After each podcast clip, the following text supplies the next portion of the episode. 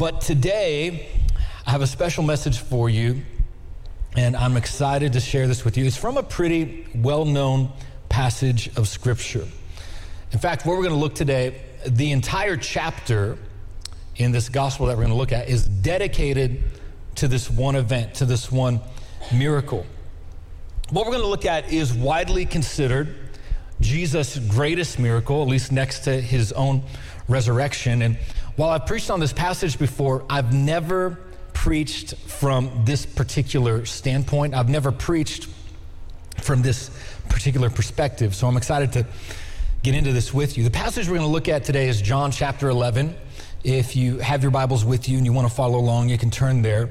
And this is a miracle where, spoiler alert, Jesus raises Lazarus from the dead.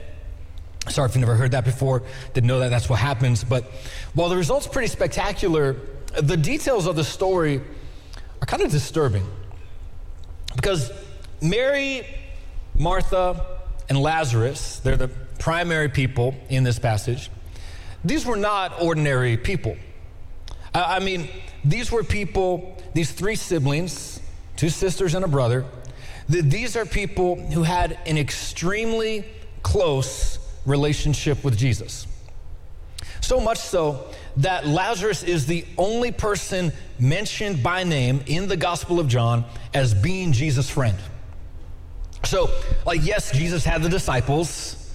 Yes, Jesus was close with his cousin John the Baptist.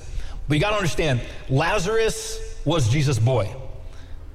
He, he, he was very close. So close that uh, the chapter begins by letting us know when Lazarus is sick, that's how the story starts out. When Lazarus is sick, his sisters send word to Jesus. And they were so close, they don't even mention Lazarus by name. They just say, Hey, yo, Jesus, the one who you love is sick.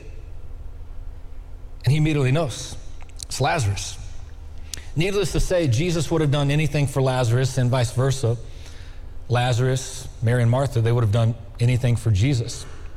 In fact, whenever Jesus would travel through the town that they were in, he would stay at their house. And so I set all that up because when we read in John chapter 11 that Lazarus is sick and his sisters send word to Jesus to come and pray for him, it's disturbing when Jesus doesn't arrive in time. He doesn't arrive in time and Lazarus dies. And even worse, by the time that Jesus gets there, Lazarus has been dead four days. Now, a couple things we can take from this passage. I know I haven't even read the scripture yet, I'm just setting up the context, but there's two things that are worth pointing out here. One, Jesus loves Lazarus. That's clear. Second thing, Lazarus is sick and dies. Both of those things can be true at the same time. Many times we think if God loved me, if God really cared, if He knew what was going on, then this thing wouldn't happen to me. But if you are looking to the circumstances of your life for the proof of God's love for you, you are looking for love in all the wrong places. Now, there's lots of reasons why different things happen in our life. That's not the point of my sermon. But I just want to point out to you that God's love for you is not indicative of what's happening in your life. God's love for you doesn't prevent you going through pain. But what I like about this passage is that even though they're going through pain, they take their pain to Jesus. And we can always do that. So I won't read all the details, but I do want to encourage you to read through this chapter on your own today. It's a great chapter. There's all sorts of tension filled in this account. But what's fascinating is that a lot of the details are given to the circumstances leading up to this event, but not the miracle itself. The actual miracle is told in about four verses. And it's such a small part of the story that whenever I preach from this passage, I almost never get to the, to the miracle. Almost never get to the event. He talks about everything that happens before it, everything that comes after it. But what I want to read to you today is the actual miracle. It's found in John chapter 11, verse 38. So If you're following along, you can turn there or put the words on the screen so we can all follow along together. This is what it says Jesus came to the tomb. It was a cave with a stone laid across the entrance. And Jesus said, Take away the stone. So Martha, she begins to speak up. She's got some contention with this command. She says, But Lord, by this time, there's a bad odor, for he's been there for four days. And Jesus isn't having any of it. He says, Didn't I tell you that if you believe, you will see the glory of God? I like that verse. I want to stop there just for a minute and just say there are some things you need to keep believing in your life. That if you want to see God move, you want to see God show up, you want to see God's glory, you need to keep believing because if you believe, you will see the glory of God. Yes, and so in verse 41 says, They took away the stone, and Jesus looked up and he said, Father, I thank you that you've heard me. I know that you always hear me, but I said this for the benefit of the people standing here, that they may believe that you sent me. And when he said this, Jesus called in a loud voice, Lazarus, come out. And the dead man came out, his hands and feet wrapped with strips of linen and a cloth around his face. And Jesus said to them, Take off the grave clothes and let him go. Now, for as long as I can remember, I've always been drawn to fashion. I don't really know where it started. I was trying to think back to where did this passion for fashion originate in my life. I thought maybe it started when I was in France. I, I went to college in France for a year. And when I was there, I had a lot of friends that were pursuing careers in the fashion industry. And so as a result of that, I was around these people that they would go to the garment districts. They were always around uh, fashion shoots and magazines. We'd go to fashion shows. And I thought, well, maybe that's the place where some of this started, but I realized no, it actually started way before then. Uh, I thought, well, maybe it started, maybe it started with my dad. And I don't know if you've ever met my dad. He comes to church here, usually comes to the 11 o'clock service. And my, my dad, he has always been a sharp dresser. As long as I can remember, I used to shine his shoes as a kid, and uh, he was never afraid. He was never afraid like to look different than anybody else. Like he, you know, other other other dads maybe would be wearing you know shorts and short sleeve shirts. My dad, he'd He'd always have a, a jacket and a tie and uh, a hat, like a little fedora with a feather in it. I mean, and it would not look weird. Like he could really pull it off, like a like a mob boss, just just pulling it off. I thought maybe that was it, but no, that's that wasn't it either. Um, I, I thought, well, maybe I remember as a kid, my my maybe this is where it started because when I was young, my mom used to actually make me clothes, and. Uh, some of you might think that's weird. I thought it was awesome. Like we would, I would pick out, I remember having these big, I don't know, it was like this, some kind of catalog of patterns and uh, of designs. And I'd pick it out and then I'd pick out the fabric and she would make this for me. But I realized it even started earlier than that. And I found this picture. I don't have many pictures of my childhood, but I found this picture.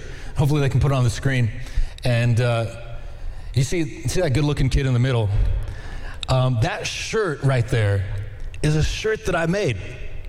And uh, it was, uh, you can't really tell because the photo quality is so bad. I don't know what my cousin is doing to my legs there, but um, it's Samson. He's got his shirt off, he's pushing down the pillars. And I made this with puff paint. I painted on this shirt, I made it with puff paint so, uh, so Samson's muscles would be bulging. It's like, as long as I can remember, I've always been drawn to this idea of fashion. And, and right or wrong, what I'm trying to say is, uh, you know, many times the clothes we wear can define us. And that, that's not necessarily a bad thing. I mean, we know this just from the standpoint we tell people dress up for the job interview. You know, you got to make sure that you're looking your best. And even with like what's going on today, this is why kids like to dress up for Halloween. There's something about putting something on, it makes you feel a little different. I don't know how it is in your house. Like my kids, they don't just wear their costume once on Halloween, they, they wear their costumes all year round. And uh, this was a good thing because, like, I was just glad that they started wearing clothes because before the ages of five, I thought I was running like a little nudist colony. So I was glad that they would wear costumes. But I'm just saying there, there's something about the clothes we wear. And so I don't know, maybe it's my love for fashion, or, or maybe it's the season that we're in where so many people are dressing up like the dead. But it was this part of the text that caught me when Jesus said to them, Take off the grave clothes and let them go. Now, before I get to the significance of these clothes, I got to give you some context because the reason John even tells us this story, and John is the only gospel writer that tells us this story. He's, he's writing this event looking back, and he tells us this because he wants to paint a picture of how Jesus brings dead people to life. In fact, we have baptisms today. That's really what baptism is. Baptism is this symbol of dead people being brought to life. All of us who were once dead in our trespasses and sin because of what Jesus did have now been raised to newness in life. And there's a lot of scriptures we could look at. One that I like is in Romans chapter 6. It says, We were buried in baptism as Christ was buried in death. As Christ was raised from the dead by the great power of God, so we will have new life also. Now, it's not just this verse, there's lots of verses in Scripture, but they all illustrate this point that the moment you're saved, you're saved in a moment. When you accept Jesus, everything changed all at once. 2 Corinthians 5:17, you might know this it says anyone who is in Christ is a new creation.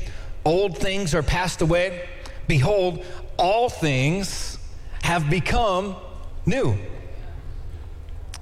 But I want to help you with this today because we read this, all things have become new, and then sometimes we get discouraged when we're still dealing with the same issues. See, sometimes we have this idea that when God comes into your life, that's all that matters. That the moment you give your life to God, you get rid of everything else that's been haunting you.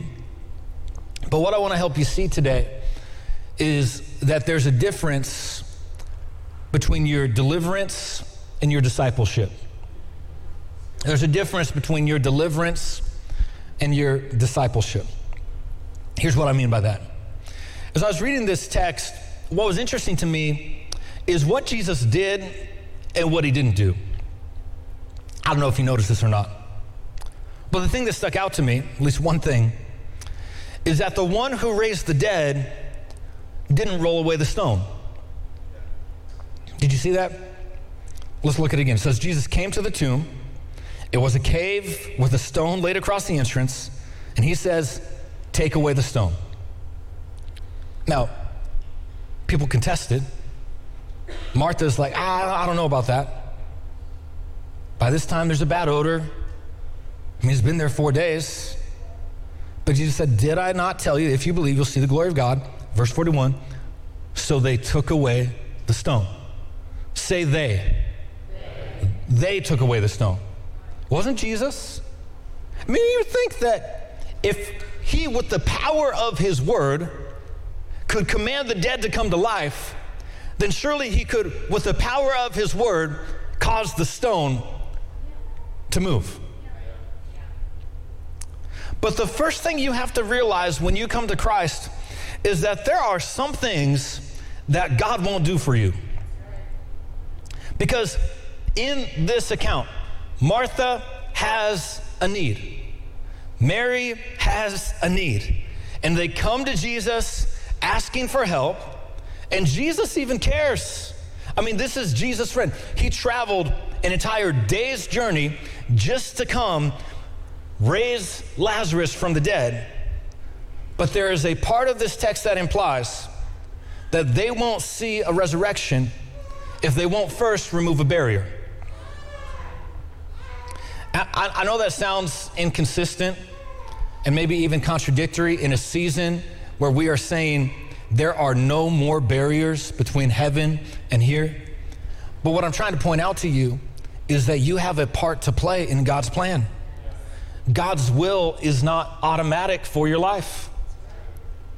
So let me first ask you is there something standing in the way between what you want and what God wants to do in your life? If there is, I want to encourage you to do what He's asking you to do. And what's funny is in this text, Jesus isn't even really asking. He didn't really say, like, hey, would you mind taking away? He just take away the stone. Sometimes God has given us instructions that we just need to be obedient to.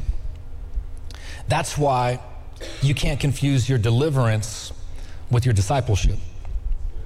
I don't know if you noticed this, but God is not going to come and wake you up to get you to church in the morning. God is not going to stop everything and say, hey, now is a good time to pray. God is, is not going to arrange the events in your life to make you read your Bible. God does the saving, but there are some things that He won't do for you. And many times I think we're waiting on God to do something that He wants us to do. I think part of the reason we don't we don't we don't do what God has told us to do is because we've got our reasons and we've got our excuses. And I even see it in this text. Because look at it with me. Mar- Martha, she says to Jesus, she says, Lord, she's trying to clean it up because sometimes we try and make our excuses sound pretty. like Pippa does this to me all the time. She'll come, and when she really wants something, she'll say, Pretty, please. We try and make our excuses sound pretty. So Martha comes, she says, Lord, clean this up a little bit. By this time, there's a bad odor. By this time, it's been four days. In other words, look, this is not pleasant. Besides that, it's too late. The, the implication in both these objections is what's the use? But can I tell you, just because you have reasons doesn't remove your responsibility. I know it stinks. I know it's not pretty. But guess what? Miracles are messy. We don't usually hear that part. We just think that God's going to do something and it's going to be clean. But miracles are messy.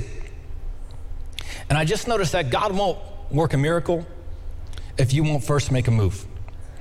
Because grace is God's part, but growth is your part. And this leads us into my next thought that if everything changes once I'm saved, that if the, the moment God brings a dead man to life, dead things to life, if everything's different, then why am I still getting tripped up? And here's the answer grave clothes. Now, I thought it'd be helpful to illustrate this for you for a moment, so I, I asked some people to come help me out. And uh, uh, so, so Lucas and Sarah, would you guys just make your way up to the front?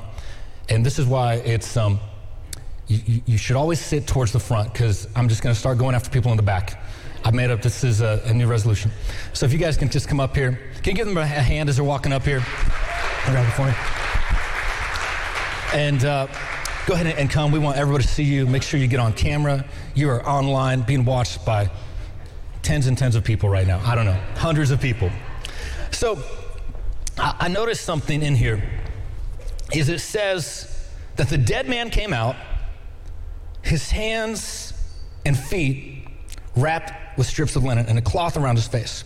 So I was talking about fashion earlier, but you need to understand that when it says grave clothes, it's not really talking about clothes. It, it, it, when people were buried back in this time, they were wrapped up like a mummy most often. And so what would happen is uh, they would take this cloth.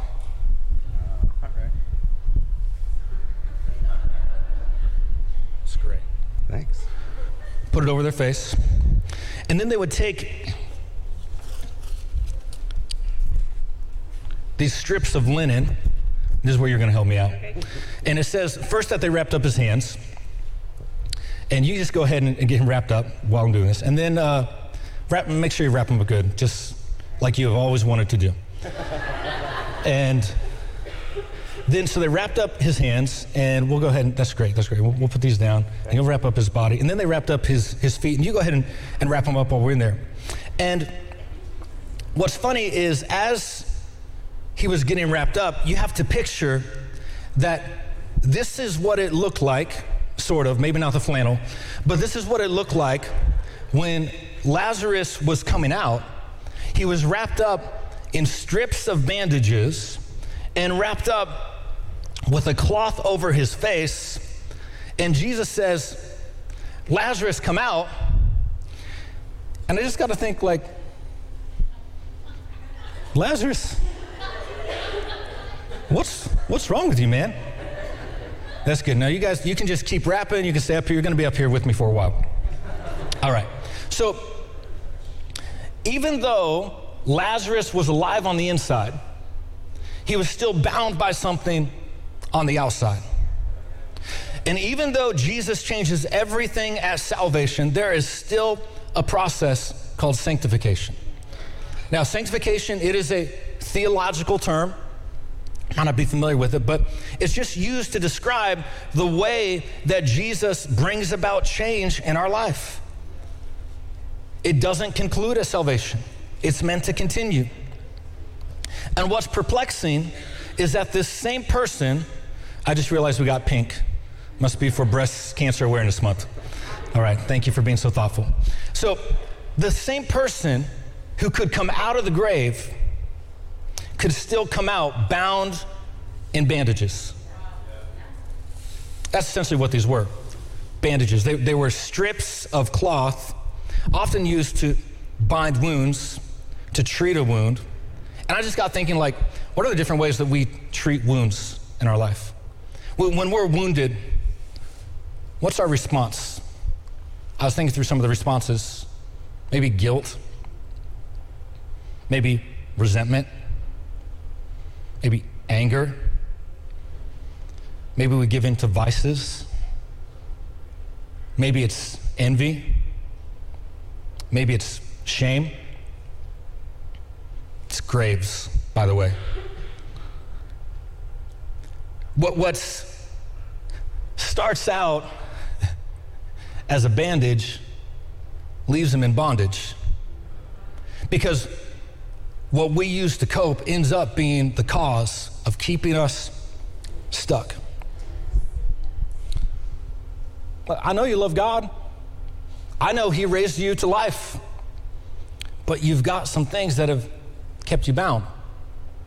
Some, some dead, dead garments.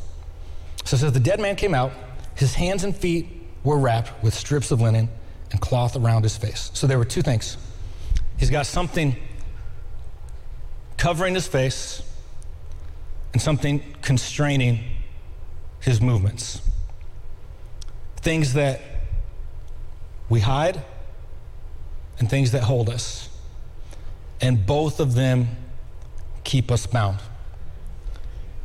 And so you're wondering, why is it now? Because God has done a work in my life. I, am I should be free. I'm out of the grave. But you can't experience what God has for you till you get this stuff off you. So, so what's the ingredients for a miracle here? Well, you got to do your part. You got to remove the stone. God has to do his part. He speaks forth his word. It changes your life. You come out of the grave. But there's something else that has to happen. I want to read it to you. There's one other thing. It says, When he had said this, Jesus called in a loud voice, Lazarus, come out. And the dead man came out, his hands and feet wrapped with strips of linen, cloth around his face. And Jesus said to them, Take off the grave clothes and let him go. It's a question Who removed the grave clothes? Lazarus didn't do it. He can't move. Jesus didn't do it because he's the one giving the command. This is why church community is so important. Now, we have this phrase we say around here, we talk about this is how we do community. What does that mean? We prioritize gathering on the weekend. not watching online. I'm glad we have online for everybody who can't make it. But if you're in town, we prioritize gathering on the weekend. All right? We also get together in groups. Why do we get together in groups? Because this is the place where we can pray for one another, encourage one another, support one another, help each other grow. We also serve together on teams. Why? Because sometimes you got to be face to face, but sometimes you got to be shoulder to shoulder. There's nothing like knowing that God is using you to make a difference in the life of someone else. So when we say this is how we do community, maybe it's not the only way, but this is how we do community by, by coming together in this way. And what was so interesting is that in one of Jesus' greatest miracles, his word was not enough. Lazarus needed God's people. Can I tell you, you need God's people? You need God's people in your life. Now, normally when we do this type of message, what we say is this is why you need to be in a group. That's why you need to be on a team. That's why you need to prioritize this. I want to flip a little bit. What if you're not the one who needs it? Think about this for a moment. In our church right now, there are people like this that have given their life to Jesus and they are bound. And if you don't step in and do your part, they will stay bound. And so, what I'm trying to say is, lots of times, like, hey, get in a group is good for you, join a team is good for you. It's great. You know what? I don't care if it's good for you. Other people need help. And are you just going to sit there in a seat with your arms crossed while there are people who God has done a work in their life, but they're still bound? People need our help. So you can go ahead, unwrap him now. Unwrap him now. And here's the thing. Oh man, you look so good. Can we just give it up for that? Just I'm glad you could breathe under there. Here's what I realized it takes some time. It, it, it takes, and it's kind of messy, and it's kind of awkward. Like, can you imagine Lazarus coming out? Like, his feet are bound, so he's got to like hop out of there. Like, really, try and imagine this. All right, can you give it up for these people? Give them a round of applause. Thank you, guys. So, you know, if we're really honest about why we don't want to do this sometimes, it's because I think, like the text says, it stinks. It stinks. You got to get close to people. Imagine every moment they're unwrapping the bandage. Every moment they're in close proximity with each layer that they take off. There's a new stench. And I know like Lazarus isn't dead anymore, but like the clothes still stink. Lazarus was a dead man walking until someone took the time to help him get free. And what's interesting about both these people that were up here in Jesus' story now is that both of them had to risk exposure. See, for the people that unwrapped the bandages, and we don't know who it was, we assume it was the disciples. To unwrap the bandages meant they had to risk exposure, they had to risk defilement. Defilement, it's not a sin, it just means to get dirty. To get dirty. They had, they had to, it was to touch a dead body would to be to defile yourself. To touch dead garments would be the same thing. So they had to risk exposure. But think about Lazarus. He's the one being unmasked. I don't know if he had some tidy whities underneath that thing, but he had to risk exposure. But here's the good news is God will heal whatever you reveal. But he can't help whatever you keep hidden. And as she was stripping these bandages off of Luke, it just kind of was a picture of how many of us, we've maybe come out part of the way, We've still got some stuff hanging off, off of us. We got some stuff hanging off of us that we cannot get off ourselves. we've got it attached to you, and you've got a blind spot of where it's at. That's why we need Christian community. Because in God's greatest miracle, there was your part, there was God's part, then there was the part that others played. And so, for everybody here, I would just ask that will you do your part? Will you do your part to take off the clothes, the grave clothes, for somebody else that's been bound?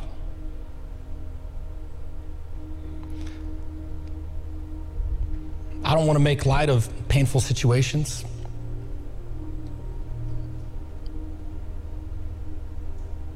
I know that even talking about it can sometimes be triggering, but the truth is, death is real. All of us are dying because we have a condition called being human.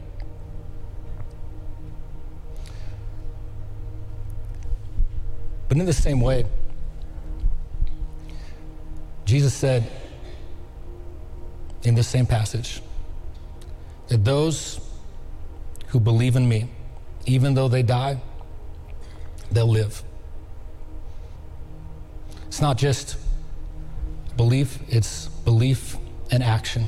It's doing what he told you to do. It's agreeing with his word, it's acting on what he said. So I want to give an invitation for those of you that maybe need to take that step today. And there's two is to take the step of removing the grave clothes from somebody else. Or maybe for some of you, it's doing your part and accepting what Jesus has done for you and coming to faith in Him.